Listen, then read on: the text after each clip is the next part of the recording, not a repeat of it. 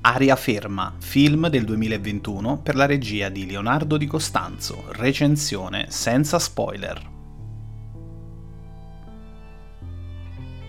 In una remota e non specificata zona d'Italia, il vecchio carcere è in procinto di chiudere.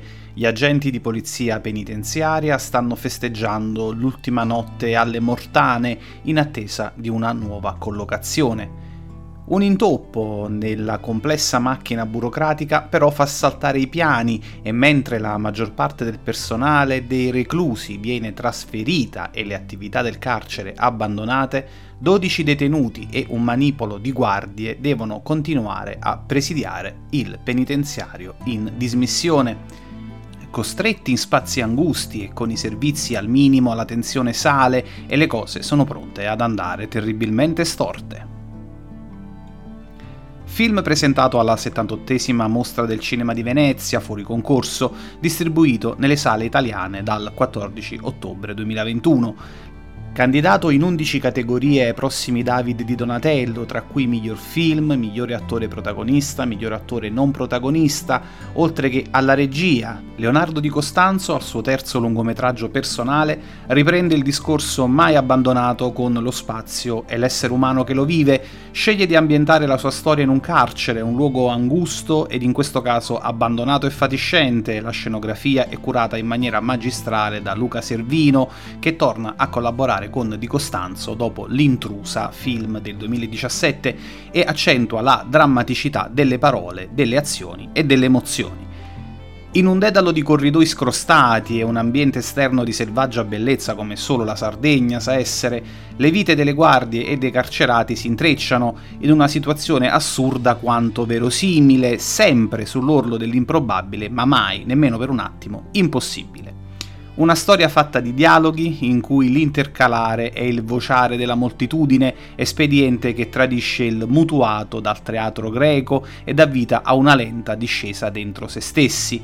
Dapprima diffidenti, arroccati nelle proprie convinzioni e sovrastrutture, tutti fanno il medesimo percorso catartico, certo timido, ma inarrestabile, la scelta di affrontare ruoli così ambiziosi, antichi e modernissimi non poteva che essere sottoposta a due degli attori più potenti del panorama italiano attuale, Silvio Orlando e Tony Servillo. Entrambe maschere assolute, attori che farebbero emozionare anche se interpretassero un comodino, accettano la tensione dello scontro prima istituzionale, poi personale ed infine emotivo, in una pantomima mai violenta per quanto feroce. Servillo interpreta l'ispettore Gargiulo, maturo ed esperto agente della penitenziaria, solido e integerrimo ma con abbastanza mestiere da sapere che senza la compassione non si va da nessuna parte. È il suo personale codice etico che rende il lavoro più di un mestiere e gli regala, parole sue, una serenità che la gioia non potrà mai conoscere. E la gioia è il personaggio interpretato da Silvio Orlando, impassibile e speculare alter ego del personaggio di Servillo, se quest'ultimo ha l'ascendente necessario per governare un carcere, il personaggio di Orlando ha l'ascendente necessario per non farlo esplodere. Due mondi che si gravitano intorno e non si toccano mai, ma ogni tanto devono sfiorarsi per prendere le misure, Nonostante ciò che sembra, Aria Ferma non è un film sul carcere né sulla situazione carceraria in Italia o altrove, è piuttosto un film sulle prigioni di dentro, quelle che non hanno sbarre, ma da cui è estremamente più difficile evadere. Il cast è ricco di talento, c'è Fabrizio Ferracane, Salvatore Striano e Roberto De Francesco in una parte piccola ma capace di mettere in luce tutta la sua bravura. Curiosa la quasi totale assenza di commento musicale, la colonna sonora realizzata da Pasquale Scialò, che oltre a essere compositore è anche musicologo e accademico, è una pervicace progressione ritmica di percussioni e battiti di mani, a sottolineare molto probabilmente il tempo stesso che trascorre ma non passa in un marziale girotondo sempre uguale a se stesso, scandito e perfetto. Emozionante come sempre la fotografia dell'ormai mitologico Luca Bigazzi che sembra empatizzare più del solito con l'ambiente, prediligendo una luce naturale ma quando costretto, ad esempio nella scena della cena illuminata dalle torce, dà il meglio di sé affilando una luce che sarebbe piaciuta davvero tanto a Caravaggio. Un film solido che ha i suoi pilastri in Servillo e Orlando. È incredibile come questi due abbiano sempre la faccia che serve, è qualcosa che trascende il talento. Una sceneggiatura profonda ed emozionale, scritta dal regista insieme a Bruno Oliviero e Valia Santella, che soffre però di una messa in scena discontinua.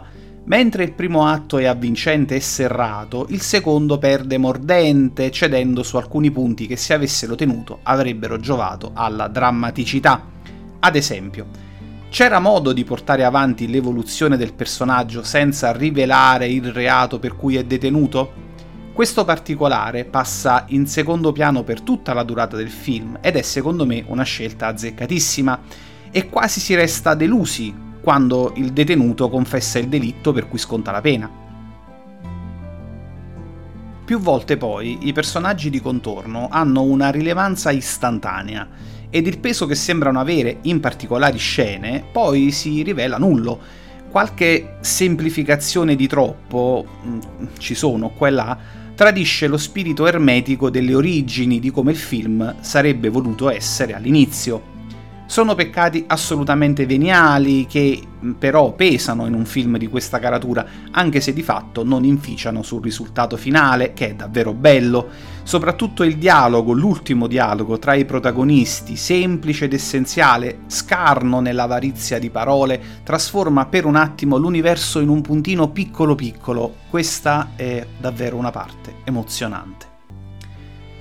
Quattro ciacchini per un film che ha lo spirito del deserto dei tartari e l'aspetto del miglior cinema italiano, una storia dalla forte componente autoriale sulle catene che ci costringono e sulle scelte che potrebbero spezzarle.